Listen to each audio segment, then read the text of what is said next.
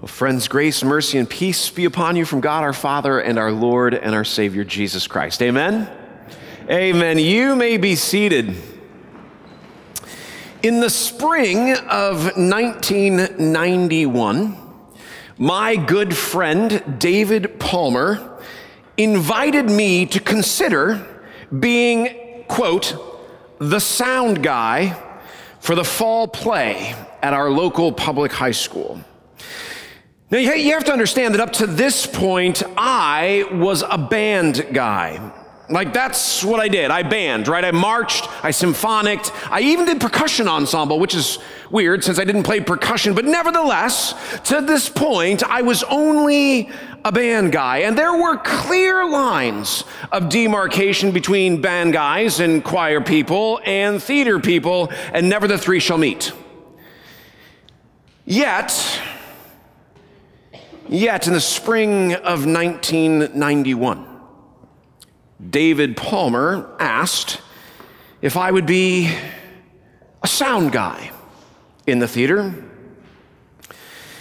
You see, David, David was a good friend, and he was one of the weird ones. He was both a choir kid and a theater kid. And I figured if he could do it, then maybe I could too. And so then in the spring of 1991, when David Palmer invited me to be, quote, the sound guy for the spring play, I said yes. Now, I want to be really clear. I wasn't like a sound designer, right? I wasn't a sound or a music editor. I was simply the freshman who hit pause and unpause on the cassette tape between each cue. That's what it meant to be a sound guy at the time. And so at the time, I was simply pausing and unpausing, asked to sit in a tiny little black box clothed in carpet right in front of the stage. It was me, a cassette deck, and a bunch of wires heading into what I can only imagine were the recesses of the catwalk theater. Now, David Palmer's invitation was to be the sound guy.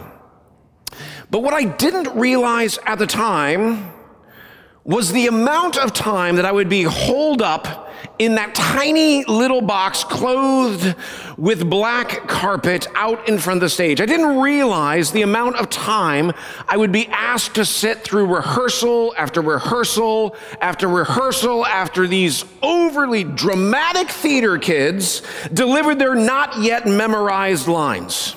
I didn't realize, I didn't realize that I would have to be at a tech rehearsal, at a dress rehearsal, at a full makeup rehearsal. That was going to be after show, after show, after show. The yes, interestingly, to David Palmer's invitation was simultaneously a no to a bunch of other things.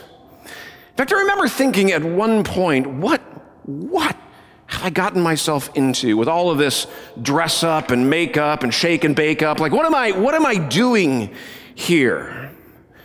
And I wonder actually if you've ever been there, you know, saying yes to something but not really knowing what you got yourself into.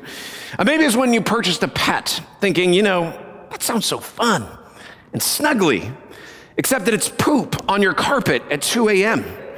Or maybe you said yes to a kitchen remodel, dreaming of a new backsplash and the stainless steel appliances and the farmhouse kitchen sink, only to discover that you have a lack of skills cooking on a camp stove and a microwave in your basement. Or maybe, maybe you accepted the invitation into a new role at work, thinking that this will give my family more opportunities in the future, except that it's longer nights and weekends poring over layers of reporting that you didn't know you would have to do. You know, today we're beginning a new series, and it is a series about invitation. Invitation into, well, into some things that we know and into some things that we don't. This is a series about invitation, invitation into life and life to the full. It is an invitation to say yes to some things and to say no to others. It is a series about invitation. an invitation to walk with Jesus wherever it leads. And it's this invitation, church, that takes us to Matthew chapter 4. So you'll want to grab a Bible, either the one you brought or the one that we provide for you. And let's get together to Matthew chapter 4, Matthew chapter 4, starting at verse 18. Matthew chapter 4, starting at verse 18. Now, as always, the context here matters, right? Matthew's biography of Jesus, his telling of the good news, is told on purpose and in a particular way. And so, when jumping into a text, it is important to gather up the context in order to understand the, the little bit of the story, this tiny little fraction of the story that we'll unpack.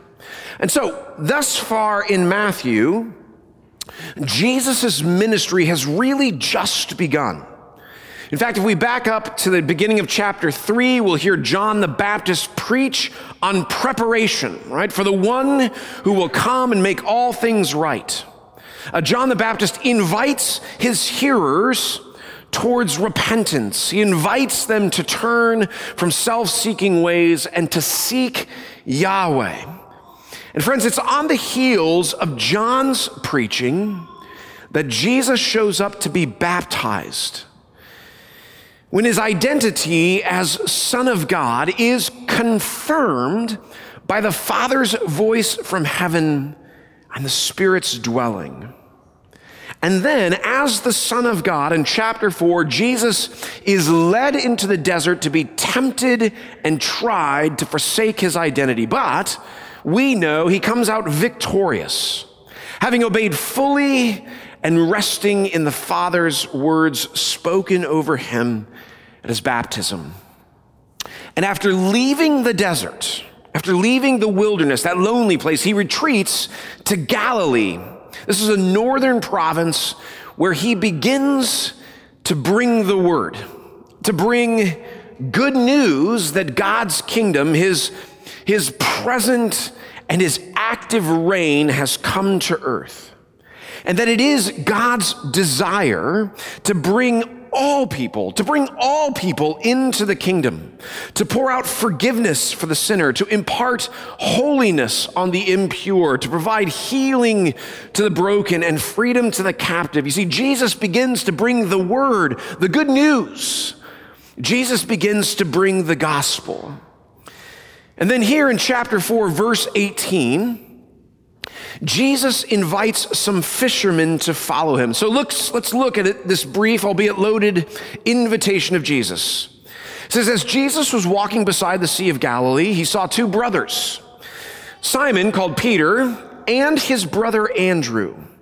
They were casting a net into the lake, for they were fishermen. Come, follow me, Jesus said and I will send you out to fish for people. And at once they left their nets and they followed him. Friends, this little bit of text, it's a, it's a simple invitation.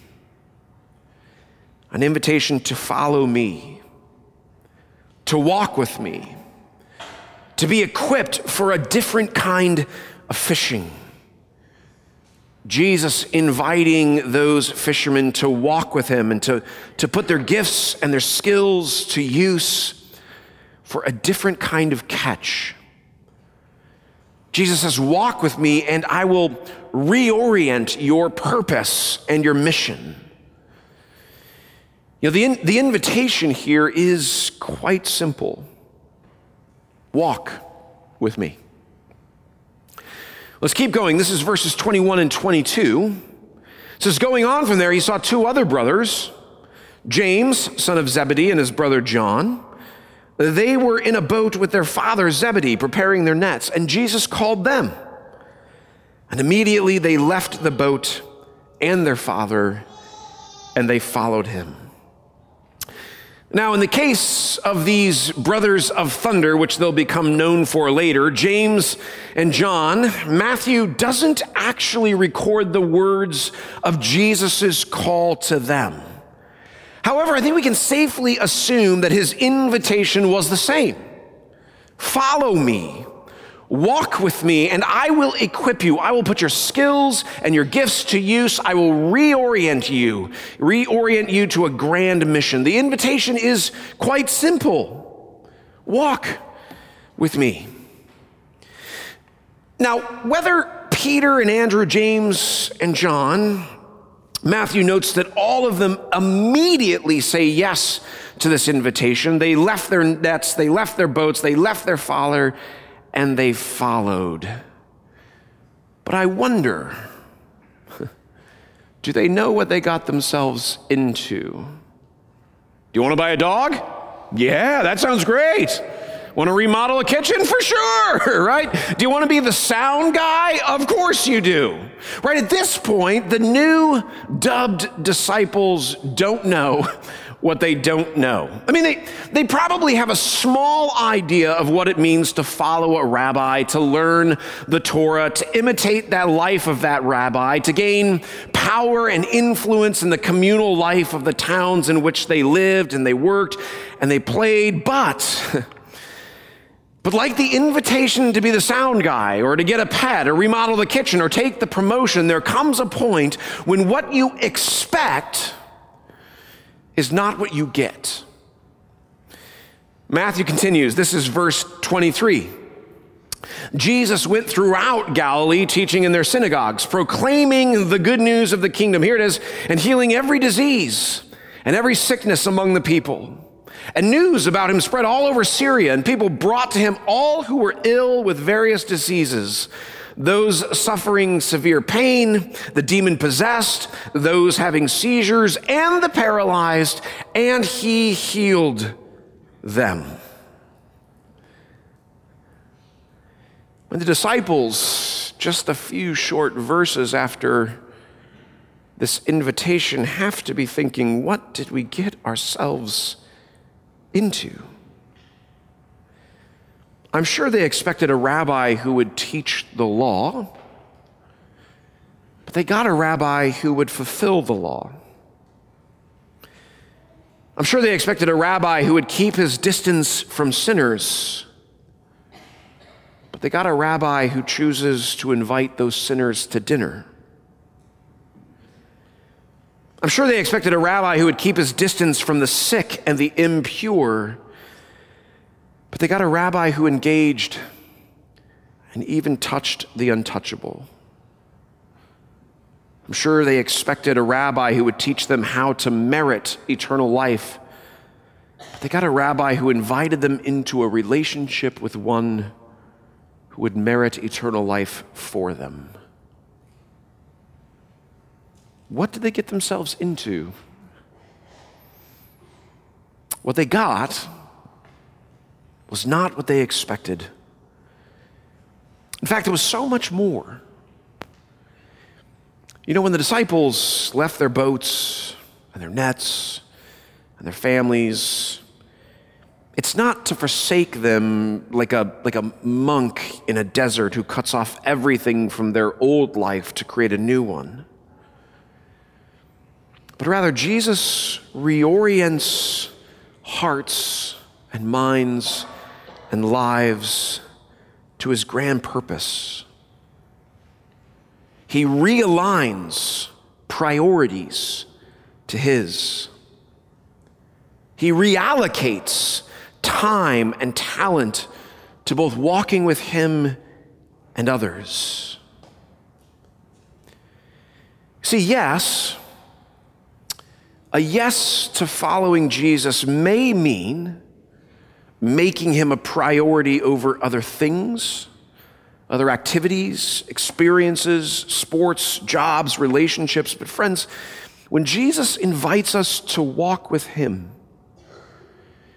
he invites us into so much more than we can ask or imagine. When Jesus invites us to walk with him, he he invites us to say yes to a bunch of things that we can't know, and no to a bunch of things that we do know. See, when Jesus invites us to walk with Him, He invites us to go wherever He leads. You know, there's this episode about halfway through the gospel narratives when Jesus is teaching those who are walking with him to fully consume his life. And a couple of disciples, they speak up and they say to Jesus, This is a hard teaching. And John records in his gospel, he says, From this time, many of the disciples turned back and they no longer followed him. You know, sometimes, sometimes the places where Jesus leads us to is difficult. And so, like those disciples in John chapter 6, we bounce, right? We, we, we say to ourselves, What did we get ourselves into? What we expected is not what we got. And so we walk not with Jesus, we walk away. You know, when Jesus says to you, You are too busy, or when Jesus says to you, You never spend time with me. Or when Jesus says, You know, you want what I can give, but you won't give what I want. When Jesus' invitation to full life means that something in your life has to be pruned or perhaps burned up in the fire, you and I often we don't want it. So instead of pressing in, we tap out. Rather than walk with Jesus, we walk away. You know, when Jesus invites us to walk with Him, He invites us to deny ourselves, to pick up our crosses, and to follow Him. He says in Matthew chapter 16 if you try to hang on to your life, you will lose it. But if you give up your life for my sake, then you will save it.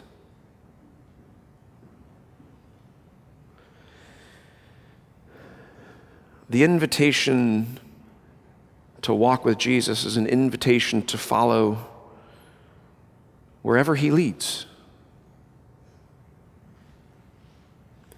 I imagine these same disciples that we meet here in Matthew chapter 4 of Peter and Andrew, of James and John. I imagine these same disciples asking that same question what did we get ourselves into when they watched Jesus be forcibly taken away from them?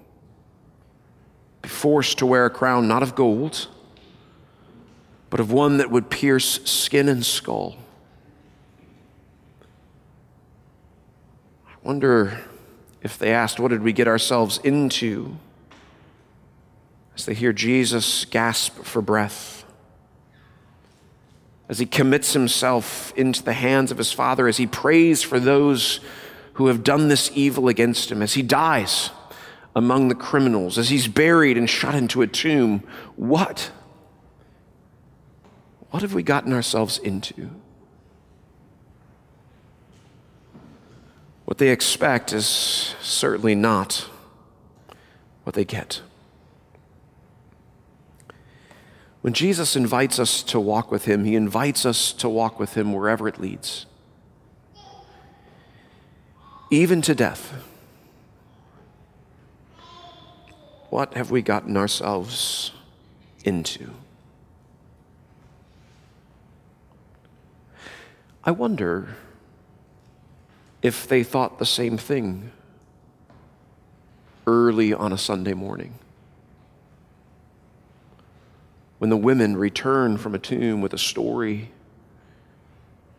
that sounds unimaginable. I wonder if they thought to themselves, what have we gotten ourselves into as Peter runs to the tomb to see it empty? I wonder if they thought to themselves, what have we gotten ourselves into when Jesus appears in a locked room with them and says, Peace be to you? I wonder if they thought to themselves, what have we gotten ourselves into as Jesus sends them to be bearers of the good news. I wonder if they thought to themselves, what have we gotten ourselves into as Jesus ascends into heaven and angels from heaven say, What are you staring at? Get to work. I wonder if they thought to themselves, What have we gotten ourselves into when the Spirit of God is poured out on them for power and strength to accomplish the mission? I wonder if they thought, What have we gotten ourselves into? You know, it's a beautiful thing when those what did I get myself into moments become a catalyst for something beyond your wildest dreams. Right? When those 2 a.m. carpet cleanups become the avenue for a heart connection to a pet who will emotionally carry you through hardships.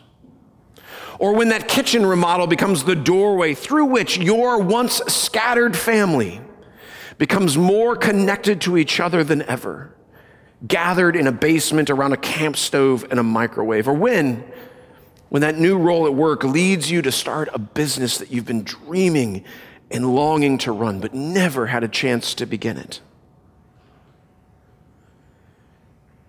You know, when David Palmer invited me to be the sound guy for the score play in the spring of 1991, I didn't realize what a life changing moment it would become. You see, in the first of four dress rehearsals, a particular student had failed to show up for the rehearsal.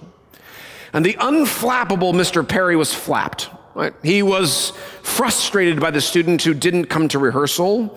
And in fairness, he had failed to be at other rehearsals as well. And in his exhaustion and frustration, I heard, like a, like a trumpet cutting through the silence, Mr. Perry's voice say, Sound guy Brian, get on the stage. Now, it took me like three long seconds to realize I was sound guy Brian, right? And so when I did, I got on stage. I popped out of that box. I stood where Mr. Perry told me to stand. I pretended to know what it was I was doing. And at the end of the scene, Mr. Perry said, Sound guy Brian, you have the part. Be here tomorrow for makeup and dress up. Now, from that point on, I never looked back. I was now a band kid. And a theater kid. And theater, theater would open up countless opportunities and it would cultivate unforgettable friendships, like the one with David Palmer, who, as his skills would have it, had the privilege of playing the role of Raoul in Phantom of the Opera in New York City. That moment, that invitation to be a sound guy, and the subsequent move of Mr. Perry to put the sound guy on stage and to give him a part with makeup and dress up. The theater would become the backbone of how it is I preach and teach for the kingdom of God. You see, Jesus, Jesus is making an invitation to you and to me. Walk with me wherever it leads. And some of it, some of it will be difficult and uncomfortable. Some of it you won't like. Some of it will come in kicking and screaming. But like that early Sunday morning, at the invitation to follow Jesus, to walk with him wherever he leads, we'll discover a life of abundance and a life to the full. A life we could never have dreamed of experiencing. And so, as we unpack this series, as we spend time, certainly in the adult Bible study as we unpack the ruthless elimination of hurry, and as we walk throughout this year, we'll allow Jesus to set the tempo and the pace and the rhythm of our walking so that you and I might experience life and life to the full. To God be the glory. Amen. And now may the peace of God, which surpasses all human understanding, may guard and keep our hearts in Christ Jesus today and every day. Amen.